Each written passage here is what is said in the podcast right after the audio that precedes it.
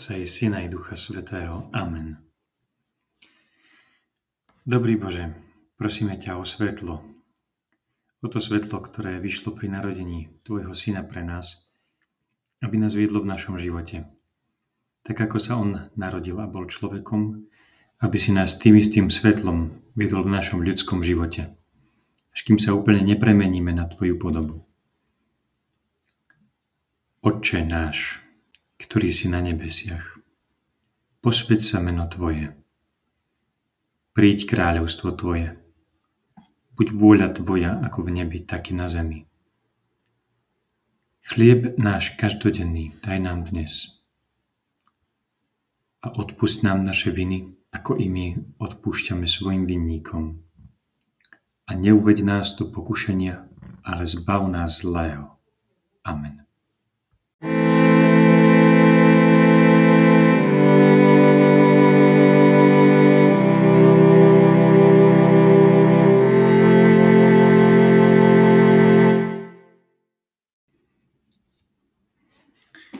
Vítam vás pri tomto ďalšom zastavení pri blahoslavenstve, ktoré je v poradí štvrté.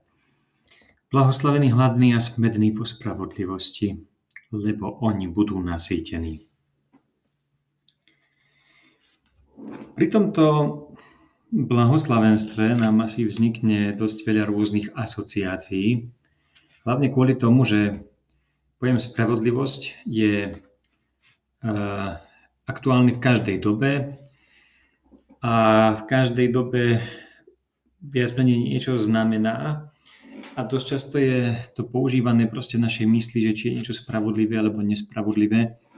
No takže si to bude pre nás v každej dobe citlivá téma, pretože sme citliví na seba a sme citliví na to, keď niečo voči nám nie je spravodlivé. A zároveň táto téma nie je v Evangeliu spracovaná podľa módy ktorej doby, ale vychádza z takých biblických koreňov. Tak sa skúsime na to pozrieť, možno najprv na to, ako e, tú spravodlivosť možno na prvé počutie vnímame my. A pozrieme sa na to, v čom je jadro tejto spravodlivosti, tohto blahoslavenstva. Veľmi jednoducho v tej našej skratke, potom ak ste si už teda prešli tie otázky na zahriatie, nájsť nejaké miesta, kde sa v písme spomína niekto spravodlivý a nájsť miesta, kde Ježiš je hladný a smedný, tak sme sa možno dostali do nejakého víru nejakých tých epizodiek, ktoré si každý niekde tam našiel. V niečom sa tie epizódky podobajú možno aj niektorým situáciám z nášho života. Ale keď tak by sme išli za radom, tak asi to prvé podľa definície, ktorá je najrozšírenejšia v Európe, najmä v západnej Európe, tak ide o spravodlivosť v takom právnom zmysle, dať každému to, čo mu patrí. Dare cuique sum. Toto je e, definícia, ktorú vymyslel Ulpian, čo bol vlastne e, rímsky právnik z 3. storočia. Čiže dať každému to, čo mu patrí, vyzerá veľmi spravodlivo, Problém je iba ten, že neupresne v čom spočíva to sum, čo má mať každý zaistené, čo vlastne každý potrebuje na to, aby mal život v plnosti. A už keď sa bavíme o tomto živote v plnosti, že dať každému to jeho, to, čo urobí jeho život šťastným, spokojným, tak eh, už pri tomto môžeme trochu tak polemizovať, či je vôbec možné vytvoriť nejaké zákony, aby sme toto dosiahli a každému takéto niečo dali. Vlastne nedá sa vymyslieť nejaký zákon, ktorý zabezpečí, aby som ja urobil niečo, aby si ty bol šťastný, aby proste bol nejaký zákon, ktorý mne zabezpečí, aby som ja bol šťastný. Čiže pravdepodobne táto právna spravodlivosť uh, úplne nemá za cieľ šťastie človeka, nejaké naplnenie srdca. Toto si treba asi dosť často uvedomiť, lebo na toto sa odvolávame často. A keď sa bavíme o tom, že čo je spravodlivé a čo je nespravodlivé, začneme pritom sa deliť a vzniknú nejaké trenice medzi nami, kde práva jedného obmedzujú práva druhého a sloboda jedného zasahuje do slobody druhého, tak treba si iba uvedomiť to, že môžeme sa na takej právnej rovine hýbať aj veľmi správne, ale pravdepodobne nám vôbec nejde o šťastie, o nejaké naplnenie života môjho alebo toho tvojho.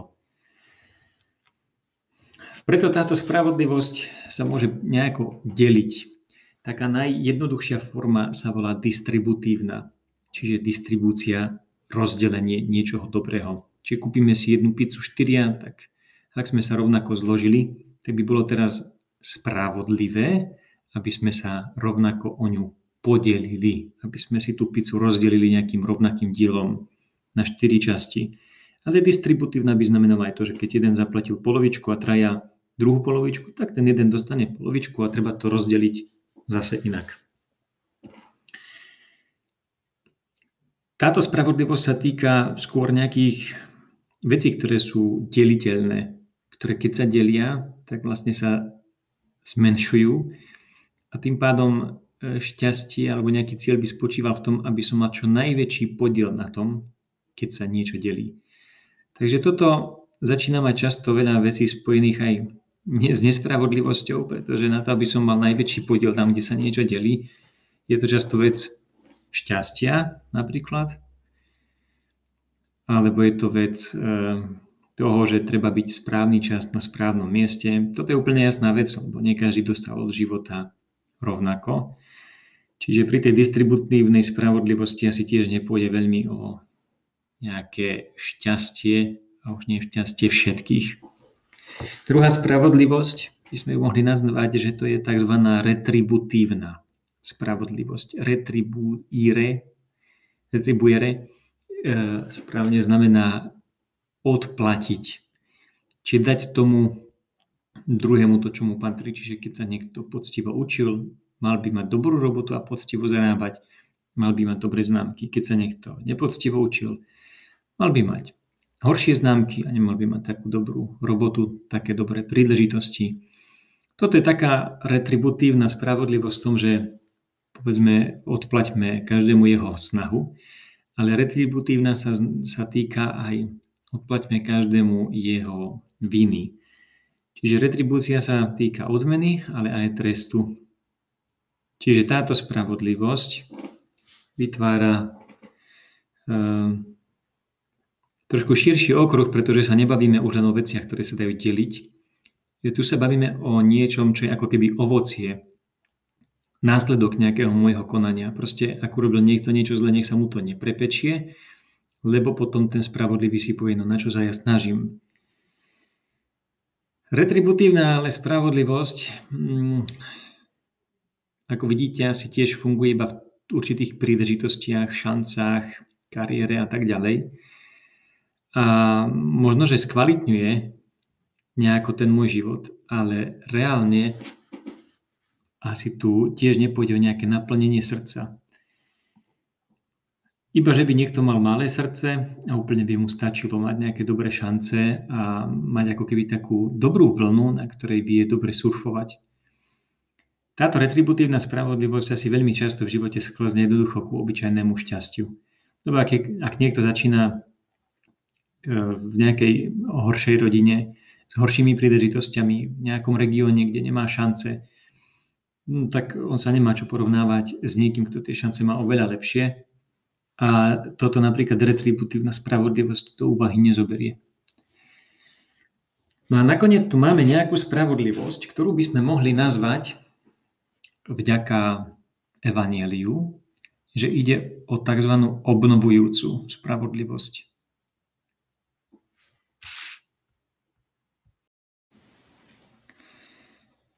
Obnovujúca spravodlivosť by sa mohla volať restoratívna od slova restore, kde ide o to, aby sme niečo obnovili. A toto je naozaj niečo zaujímavé, čo nachádzame naozaj len v písme. A nielen v Novom zákone, ale aj v Starom. Čo možno na prvý pohľad budeme prekvapení, pretože keď čítame Starý zákon, veľmi letmo, nekvalitne a veľmi povrchne, tak sa nám zdá, že Boh starého zákona je naozaj ako keby odlišný od Boha nového zákona, pretože on ako keby viac používal tú retributívnu spravodlivosť. alebo možno aj tú distributívnu, keď rozdeľuje požehnanie. Ale zdá sa nám, ako keby pre neho bol v prvom rade aktuálny ten pojem spravodlivosti, kde dobrých odmenuje, zlých tresta. Zajímavé ale je, že v starom zákone na to nemáme podklad. Vynikajúcim príkladom sú proroci, kde sa asi prvýkrát dá tak veľmi dobre nahmatať celá tá restoratívna, obnovujúca Božia spravodlivosť, pretože spočíva v tom, že všetci proroci sa vyhrážajú, a vyhrážajú sa veľmi konkrétne, a niektoré tie vyhrážky sa aj splnia. Vyhrážajú sa ale vždy v perspektíve budúcnosti, že ak dnes sa niečo nezmení, tak v budúcnosti vás čaká to a to.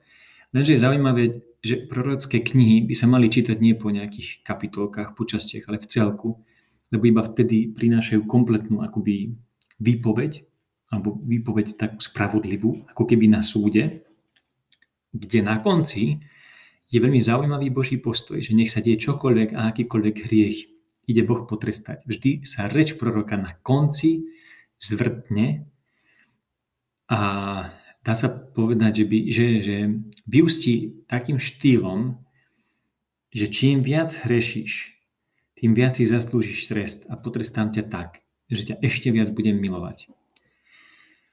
E, nie je to logické samozrejme pre nás, ale toto je jediná spravodlivosť, ktorá je naozaj spravodlivosťou, lebo je obnovujúca. To znamená, dosiahne to, aby sa svet stal spravodlivým, dá sa povedať, aby sa svet stal lepším. Lebo keď spravodlivosť dosiahne iba to, že sa budú rozdeľovať tresty a že znevýhodnení budú stále znevýhodnení, chudobní budú stále chudobní, že šance nebudú nikdy rovnaké a každý vychádza z inej štartovej čiary, tak taká spravodlivosť je vlastne iba nejaké usporiadanie spoločnosti podľa nejakých dohodnutých ľudských zákonov, ale svet sa lepším nestane. A v skutočnosti naozaj asi ide o to pri spravodlivosti. Že cieľom spravodlivosti nie je len deliť nejaké veci, ale cieľom spravodlivosti je, aby bol lepší svet. A toto vie dosiahnuť iba Boh obnovujúcou spravodlivosťou.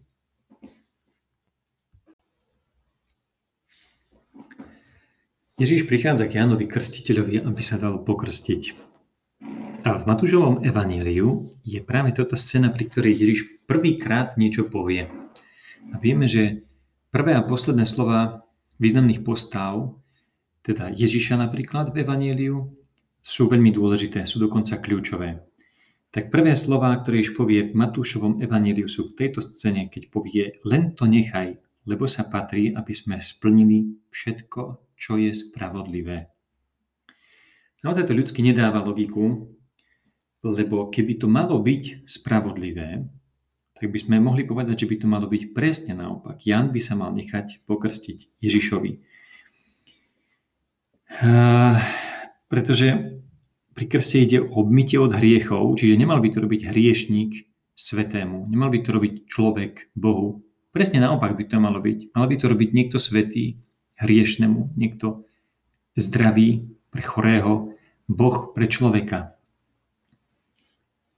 Ježiš ale na tomto trvá, hoci to Ján rozpoznáva a tu máme už prvý náznak, že v Evangeliu pôjde ešte o nejaký veľmi kvalitatívny skok vo vnímaní spravodlivosti. A zároveň sa tu potvrdzuje to, čo Izaiáš v 55. kapitole hovorí o tom rozmýšľaní, medzi, aký je v tom rozdiel medzi Bohom a nami. Lebo moje myšlienky nie sú vaše myšlienky a vaše cesty nie sú moje cesty, hovorí pán. Čiže spravodlivé nie je to, čo si zaslúžim, tak jednoducho povedané, čo je taký spoločný menovateľ pre všetkých rôznych druhov ľudskej spravodlivosti, ale spravodlivé je to, ako koná Boh. A on má na to nejaké svoje motivácie, nejaké svoje dôvody, ktoré v skutočnosti niekedy naozaj nerozumieme. Evangelium je teda opis Božej spravodlivosti. A keďže Ježiš je Boží syn, je Kristus, tak spravodlivé je to, ako koná Ježiš. Čiže sa budeme pozerať v Evangeliu nie na nejaký traktát o spravodlivosti, ale a na, na konkrétne spravodlivé konanie na to, čo dokáže svet urobiť naozaj lepším. Čiže budeme sa pozerať v Ježišovi na to, ako koná Boh. Kresťan je teda ten, kto chce konať ako Ježiš a nie ako sa mne zdá podľa môjho názoru na spravodlivosť. Preto kresťan, ktorý zostáva zavretý vo svojom vnútri alebo boje za svoje názory, má svoje hodnoty a ideály, tak môže byť v takom riziku, že si vlastne podľa tej svojej hlavy vytvorí vlastnú cirkev, v ktorej nie je miesto pre nikoho iného, len pre neho samého. A toto sa naozaj môže stať pri rôznych aj duchovných veciach, v ktorých používame stále vlastnú hlavu. To sa môže stať pri modlitbe, pri čítaní písma, pri boji za nejaké kresťanské hodnoty. Môže sa to stať pri čítaní môjho vlastného života, pri uvažovaní, čo Boh odo mňa chce.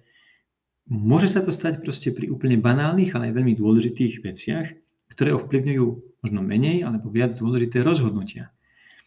A to je dosť e, vážny problém, aj vážne riziko, lebo je dosť nebezpečný človek, ktorý používa svoju vlastnú hlavu, svoje rozmýšľanie o tom, čo je spravodlivé a pritom si myslí, že to takto rozmýšľa Boh. Preto potrebujeme vždy niečo, čo nás vyvedie z toho vlastného sveta a z našej vlastnej logiky, z našej vlastnej hlavy. Na to, aby sme poznali Božiu spravodlivosť, tak treba si najprv pripustiť, že je to myšlienka a motivácia, ktorá je nám veľmi cudzia, a určite potrebujem nejakú pomoc pri hľadaní Božej vôle, že to nemôžem robiť na vlastnú pesť, lebo inak nájdem znova iba svoju vôľu.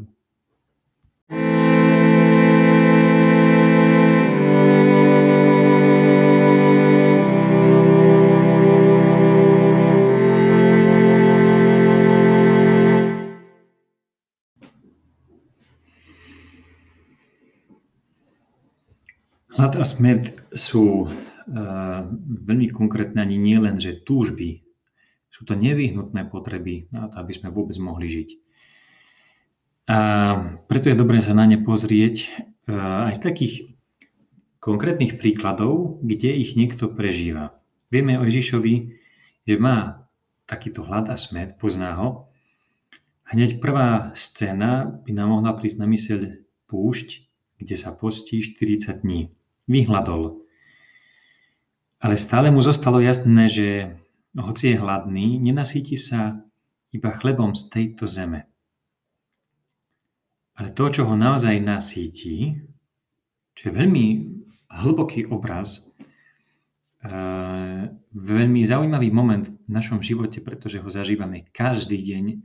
A jedenie je pre nás nie niečo nepríjemné, ale niečo veľmi príjemné, po čom túžime a dokonca do toho materiálneho hľadu sa často premietajú aj rôzne naše psychické problémy, ktoré v skutočnosti nepotrebujú riešenie z chladničky. Tak v tomto hmotnom symbole sa nám naozaj ukazuje niečo veľmi duchovné. Čiže niečo, čo nás môže nasítiť iba na nejakej vyššej úrovni. Je zaujímavé, že keď tú vyššiu úroveň nemáme nasýtenú, tak tá kompenzácia veľmi často prichádza úplne materiálnym spôsobom. Je to ten krásny príklad toho, ako je telo a duša úplne prepojené, že nič z toho sa nedá oddeliť. No preto aj Ježiš reaguje na pokušiteľa tak, že to, čo ho môže nasytiť, je Božie slovo, ktoré vychádza z neba od otca. Takisto je zaujímavá scéna, keď sa zastane svojich hladných učeníkov, keď začali v sobotu trhať klasy. A pripomenul vtedy farizejom to, čo spravil aj Dávid s obetovanými chlebmi, čiže s chlebmi, ktoré boli obetované v chráme, rezervované Bohu, to znamená obetované. Že to nie je na bežné profánne ľudské použitie, a tým dáva najavo jednu zaujímavú vec, že Boh nechce človeka vyhľadovať. Nechce sa sítiť na úkor človeka. Že Boh sa nesítí štýlom, že najprv otec a potom deti. A takisto, keď ten zástup ľudí ho počúva, a počúvajú ho z jedinej pohnutky, ktorú tam evangelisti opisujú, že chcú počuť Božie slovo, tak aby nepohmdlieval po ceste od hladu, nechce ich pustiť domov hladných. A po tejto úvodnej scéne nasleduje rozmnoženie chlebov. Nasleduje tam aj tá provokatívna výzva jeho učeníkom, vy im dajte jesť. Je úplne jasné, že podľa retributívnej spravodlivosti alebo distributívnej spravodlivosti učeníci nemajú šancu nasýtiť tých ľudí. Nemajú peniaze na také množstvo chleba a keby aj mali 200 denárov, čo sú dve tretiny ročného zárobku, aj tak by toho chleba nebolo dosť. V Samárii, keď čaká pri studni, je smedný a príde k nemu Samaritánka, ktorá mu dá napiť z tej studne. A on ju prosí, daj sa mi napiť. Jeho učeníci medzi tým zháňajú čo? Niečo na jedenie. A keď sa vrátia, nájdú ho tam, ako sa rozpráva so Samaritánkou a sú prekvapení. On povie, môjim pokrmom je plniť vôľu toho, ktorý ma poslal a dokonať jeho dielo. Na nakríži medzi poslednými slovami máme jeho výkrik Som smedný. Je to dosť veľa situácií, pri ktorých sa môžeme pýtať, čo to všetko znamená. Že sa nám tu vždy prelína nejaký obyčajný hlad s nejakým neobyčajným hladom. Obyčajný smed s neobyčajným smedom. Niečo, čo nás môže zasítiť tu a teraz, ale čo je symbolom niečoho oveľa väčšieho. Že keď povieme nasýtený človek, tak veľmi ľahko sa týmto výrazom chápe alebo dá dobre vyjadriť aj človek, ktorý je šťastný, ktorý je plný života. Čiže inými slovami by sme mohli povedať, že keď sa nenaješ, nemôžeš nič robiť, nemáš silu. Alebo aj to, že ak, že ak je niekto chorý, tak má nechuť do jedla. Ale v momente, keď začína uh, znova mať chuť do jedla, tak sa začína liečiť. A s tými neviditeľnými skutočnosťami v našom živote je to veľmi podobné. Čiže nepoznať a nekonať Božiu vôľu, to, čo je spravodlivé, čiže konať tak, ako koná Boh, je ako ostať hladný. Ak človek toto nerobí, vnútorne začína hladnúť, vysychať, chradne, je chorý a začína pomaly vnútro zomierať je podvýživený, bez chuti do života, bez síly. A preto Božia vôľa posilňuje každého tak, ako chlieb posilňuje hladného. Nie nejaká svoj vôľa, nehovoríme o nejakej Božej svoj vôli. Hovoríme o Božom konaní, ktoré je spravodlivé. Toto posilňuje človeka tak, ako chlieb posilňuje hladného. Marnotratný syn v podobenstve hovorí, keď si uvedomí, koľko nádenníkov u môjho oca má chleba názvyš a ja tu hyniem od hladu. Čiže, keď sme sa ocitli v tejto situácii, stále je miesto, kde sa náš hlad môže nasýtiť. Preto v blahoslavenstve Ježiš hovorí, budú nasýtení. A je to dom nášho Otca. On má chleba na zvyš. To isté chce povedať Ježiš aj vtedy, keď po rozmnožení chleba v Janovom evaníliu sa potom ocitne v Kafarnaume, v synagóge a sa s nimi háda o tom, že čo je chlieb z neba. On im povie, ja som chlieb života. Kto prichádza ku mne, nikdy nebude hľadovať. A kto verí vo mňa, nikdy nebude žízniť. Krátka odbočka pri, tejto, pri tomto verši. Tu Ježíš parafrázuje slova um, z knihy Príslovy o múdrosti, kde hovorí o tom, že kto sa raz naje múdrosti, tak už nič iné nebude chcieť. A vyjadruje to tak, že kto sa mňa naje, bude stále hladný po mojom, slove. A kto sa napije z mojej hostiny, stále bude smedný po mojej hostine. A tu Ježiš robí akoby takú bodku za týmto hľadaním hovorí, kto sa u mňa naje, už nikdy nebude hľadovať. a kto verí vo mňa, nikdy nebude žízniť. Um, sú to možno veľmi jednoduché slova, pretože sa týkajú jedenia. Ale týmito jednoduchými slovami najlepšie pochopíme tú podstatu toho, že, že vďaka čomu vlastne naozaj žijem. Týmito slovami Ježiš vlastne vysvetľuje aj proroctvo, ktoré je z Izaiáša, 55. kapitola, ktorú potom v tých otázkach na prehlbenie si môžete trochu premeditovať sami. A jednoducho Ježiš hovorí, že máme si prísť ku nemu zadarmo pre Božie slovo. Lebo toto slovo, keď padá na zem, prináša jednoznačne úrodu, nevráti sa naspäť, nevráti sa na prázdno, že by nesplnilo poslanie. A toto Božie slovo, ktoré vchádza do nás, tiež nie je na prázdno. Prinesie úrodu, z ktorej sa my najeme a nebudeme hladní.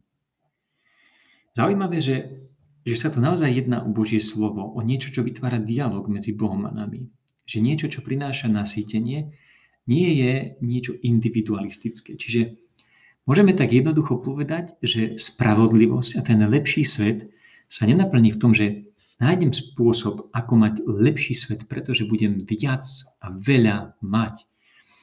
Skôr sa asi ten lepší svet týka sveta, v ktorom uh, môžem viac byť. Čiže asi nejde iba o to, že že v tej Božej vôli treba niečo vykonať, treba niečo urobiť.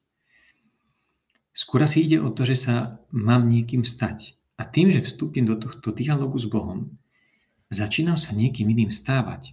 Tým, že vôjdem, vôjdem do nejakého vzťahu, vytvorím nejaké puto s Bohom, začínam žiť nejakým spôsobom s ním, vďaka tomuto jeho slovu, začínam sa premieňať na iné E, na, na niekoho, kto má iné pohnutky, iné motivácie, iné myslenie a iné konanie. Ale podstatné je, že to iné naozaj môže vytvoriť lepší svet. Môže ho obnoviť.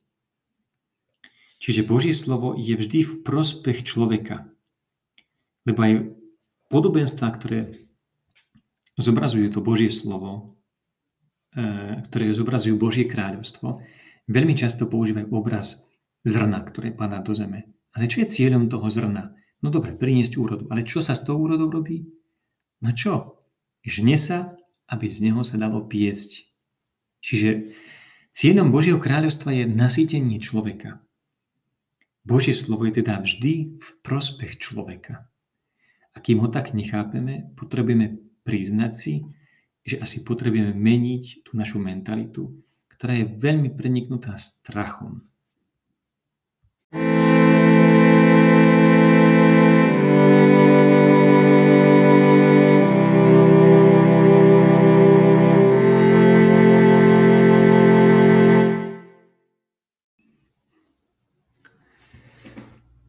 Položme si otázku, ako vlastne povstal svet.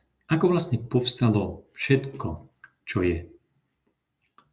Božím slovom. Čiže ak svet povstal Božím slovom, tak my môžeme byť živí vďaka Božiemu slovu. Vďaka slovu, ktoré nie je teóriou, ale je zároveň konaním. Lebo keď Boh povedal, buď svetlo, tak sa tak stalo. Toto je tajomstvo Božej spravodlivosti. My teda ako kresťania hľadáme túto Božiu vôľu ako chlieb na cestu najprv tým, že potom začneme túžiť. Toto asi dokáže človek, ktorý si dokáže pripustiť, že v skutočnosti som hladný. Že mi niečo podstatné chýba. Ak niekomu nič podstatné nechýba, nemá čo čakať od Boha. Ak mu všetko poskytuje Svet, šťastie, náhoda, ak si dokáže sám zabezpečiť šťastie, je naozaj úplne zbytočné otvárať tieto stránky Evangelia a počúvať takéto nejaké nahrávočky.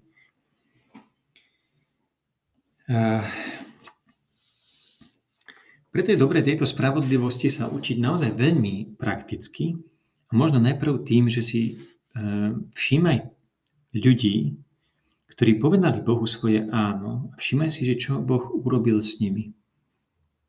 akými ľuďmi ich spravil, akými sa vlastne stali. Väčšinou sa totiž to bojíme, že keď sa hovorí o Božej voli, že čo ten Pán Boh bude odo mňa chcieť, že a čo keď bude chcieť niečo, čo ja nechcem. Ale hovorili sme, že svet povstal z Božieho slova, takže ak niekto dobre rozumie tomu, po čom v hĺbke srdca túžime, tak to musí byť asi ten, kto tomu dal logiku hneď na začiatku. Skôr sa stáva, že my nerozumieme tomu, čo vlastne chceme. Je to jedna z najťažších otázok, lebo ak neviem povedať, čo vlastne chcem, neviem ani povedať, kto vlastne som a kam vlastne idem. Preto Božia vôľa v prvom rade je to, čo chce Boh pre teba. Až potom sa môžeme baviť, že čo chce od teba. Preto ťa Boh nikdy nepovedie tam, kde by ťa nepredbehol svojou milosťou. Preto tá Božia spravodlivosť nemá za cieľ iba produkovať niečo. Čiže, jednoducho povedané, keď čítam Božie slovo, e, nie je asi dobrou otázkou hneď, že a čo mám robiť, komu mám ísť pomôcť, ako mám byť veľkodušný. E, boh nechce iba produkovať tou svojou spravodlivosťou nejakú štedrosť, ktorú treba urobiť, nejakú pomoc, ktorú treba vykonať, nejaké odpustenie, ktoré treba udeliť. Nebavíme sa iba o tom, že touto Božou spravodlivosťou treba navonok stále niečo vyprodukovať. Božia spravodlivosť v prvom rade chce zmeniť toho, kto ju počúva. Čiže najprv sa bavme o tom, ako sa stanem človekom, ktorý je radostnejší, ktorý je šťastný, že žije, ktorý chce byť veľkodušnejší, ktorý chce byť srdečnejší, ktorý chce mať odpúšťajúce srdce. Čiže to, čo je prvým efektom Božej spravodlivosti, je najprv moje srdce, až potom svet, v ktorom žijem.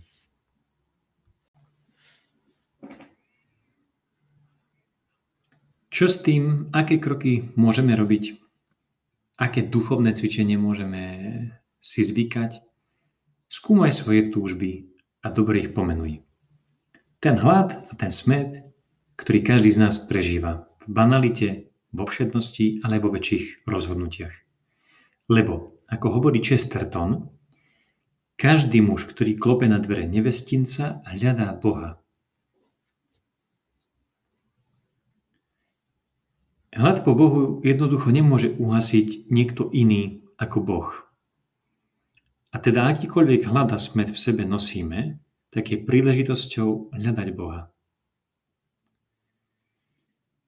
Za mnohými našimi túžbami kde sa vyberieme po nejakých našich fantáziách a cestičkách, možno zistíme, že, že to sú nejaké veľmi hlboké ilúzie, ktoré, ktoré nás vedú do nejakých ciest, ktoré sú ale slepé, ktoré nikam ďalej nevedú. Keby sme si naozaj predstavili tak jednoducho toho muža, ktorý ide do nevestinca, tak ono je dobre si niekedy uvedomiť, že túžba, ktorá vedie ľudí do um, do domu prostitútok, že to nie je v prvom rade sexualita.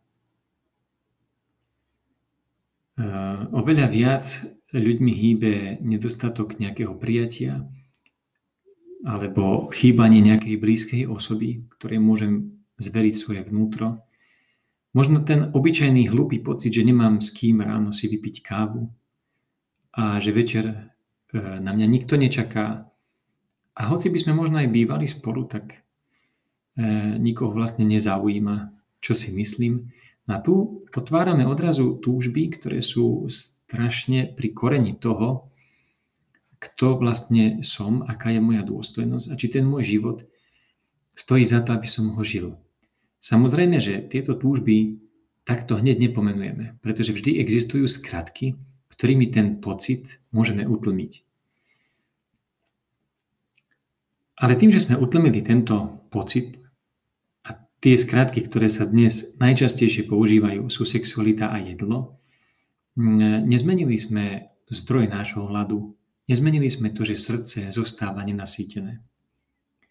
A preto táto cesta do vlastného srdca je to, čo najviac môžeme ponúknuť aj druhým pri, pri tom, keď už by sme chceli výjsť von do sveta a hľadať to, čo tá Božia spravodlivosť chce odo mňa. Lebo ak mám druhým naozaj úprimne pomôcť, tak nejde iba o to, aby sme prekrývali navonok ich rany, ale aby sme, alebo aby sme riešili iba nejaké symptómy. Ak ide naozaj o nejakú pomoc, ktorá má pomôcť zlepšiť svet, čiže konať spravodlivo ako Boh, ak chceme naozaj urobiť niečo, čo pomôže druhým zlepšiť ich život, čiže konať ako Boh, tak oveľa viac im pomôžeme, keď im jemne pomôžeme spoznať ich hlad a chápať ich smet.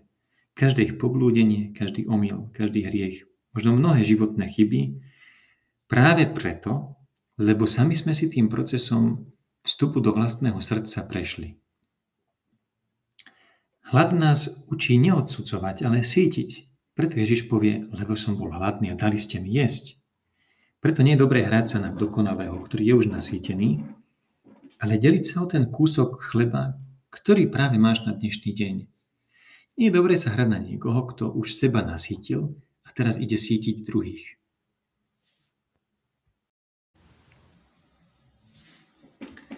Evangelium v skutočnosti nie je veľmi uh, zaujaté nejakými mnohými vonkajšími náboženskými praktikami. Celé to Ježišove, keď povieme duchovné pôsobenie, nesmeruje k tomu, aby ľudí naučil nejaké nové praktiky, ako sa modliť, alebo naznačili im nejaké nové miesta, kde sa má uctievať Boh, ale učí nás vojsť dovnútra, do sveta našich túžob a motivácií. To, čo sa v Evangeliu volá srdce, kde sa rodia rozhodnutia, kde sa tie rozhodnutia varia. Tak to môžeme povedať. Preto všetky možné kresťanské praktiky, ktoré vznikli v duchovnom živote, si môžeme veľmi ľahko popliesť, ak si myslíme, že existujú nejaké návody. Tieto návody nás naučia tu modliť sa, tam meditovať, tu spýtovať si svedomie, tu chodiť na omšu. Pointou Evanielia nie je nič z toho. Nie je naučiť nás nejaké praktiky, ani chodiť do kostola. Zase by sme zostali asi uväznení v tom pokušení, že navonok sme sa niečo naučili a tým sme vybavili nejakú náboženskú časť nášho života. Ale ak chceme dobre pochopiť to, čo v tej tradícii a v tom bohatstve cirkvi sa už e, mnohí tí svätí pred nami naučili, tak potrebujeme e, to vidieť z toho uhla z Evanielia. Z toho uhla, ako sa to oni naučili.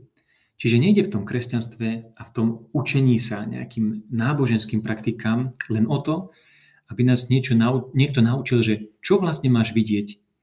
Oveľa dôležitejšie je vsunúť do tohoto učenie ako sa máš pozerať. Preto také základné rady, ktoré sme zdedili či od Don Boska, či od Ignáca z Loyoli, či od Terezie z Avily, či od prvých cirkevných otcov, všetky majú spoločného menovateľa. Vojsť do vlastného srdca, spoznať túžby a miesto, kde sa rodia naše vnútorné rozhodnutia. Lebo ak ide niekde o čistotu a o spravodlivosť, tak tým miestom, kde sa tento boj alebo tento proces odohráva, je naše vnútro. A preto nemôžu nám nikdy chutiť nejaké náboženské, kresťanské praktiky, ak nám nepomáhajú vojsť dovnútra. A netreba si myslieť, že, že existuje na teba jedna jediná. Skôr by sme mohli povedať, že v tej špajzi máme naozaj na výber a postupne sa učíme jesť rôzne jedlá. Tie základné, ktoré asi sa potrebujeme naučiť používať, sú meditácia Božieho slova. Také veľmi jednoduchej skratke. V nej najprv naozaj sa učíme počúvať text sám o sebe.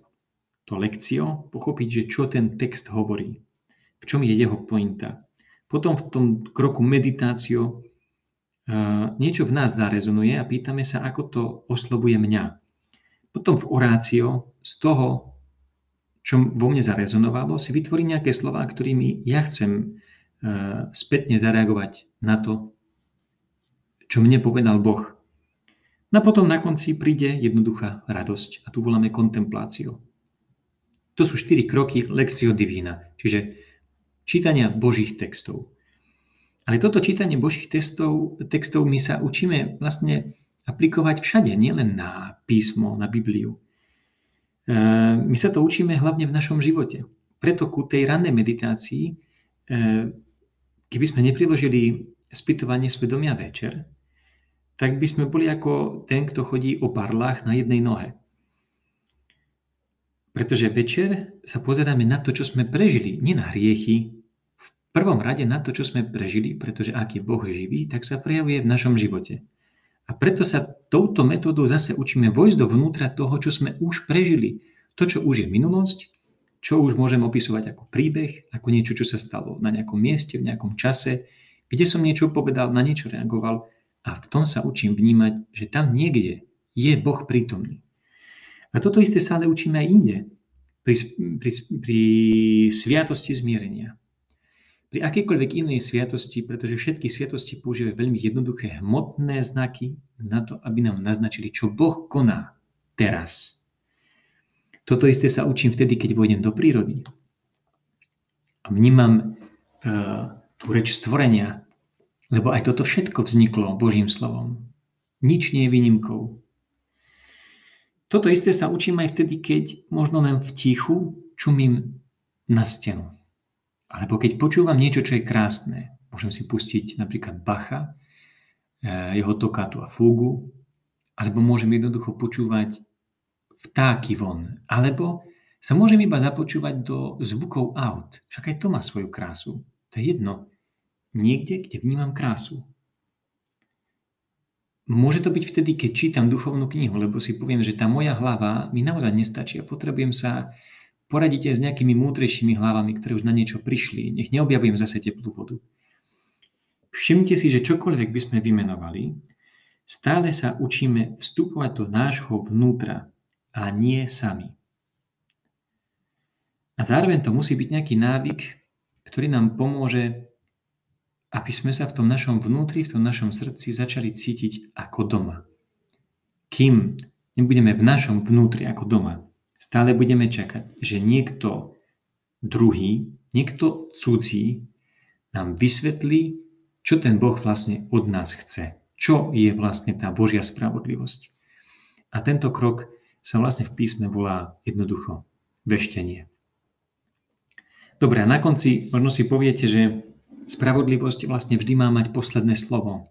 Spravodlivosť aj na súde vyniesie nejaký rozsudok a po nejakom odvolaní už e, to rozhodnutie je nezvratné.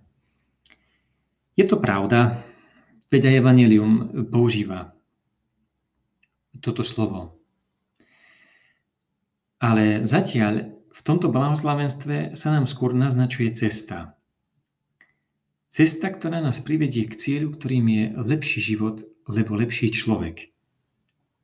A blahoslavenstvo je preto blahoslavenstvom, lebo sa ťa pýta, či tomu naozaj veríš, že iba toto je tá cesta k lepšiemu. Zdravá Mária, milosti plná, Pán s Tebou, požehnaná si medzi ženami a požehnaný je plod života Tvojho Ježiš. Sveta Mária, Matka Božia, Pros za nás hriešných, teraz i v hodinu smrti našej. Amen.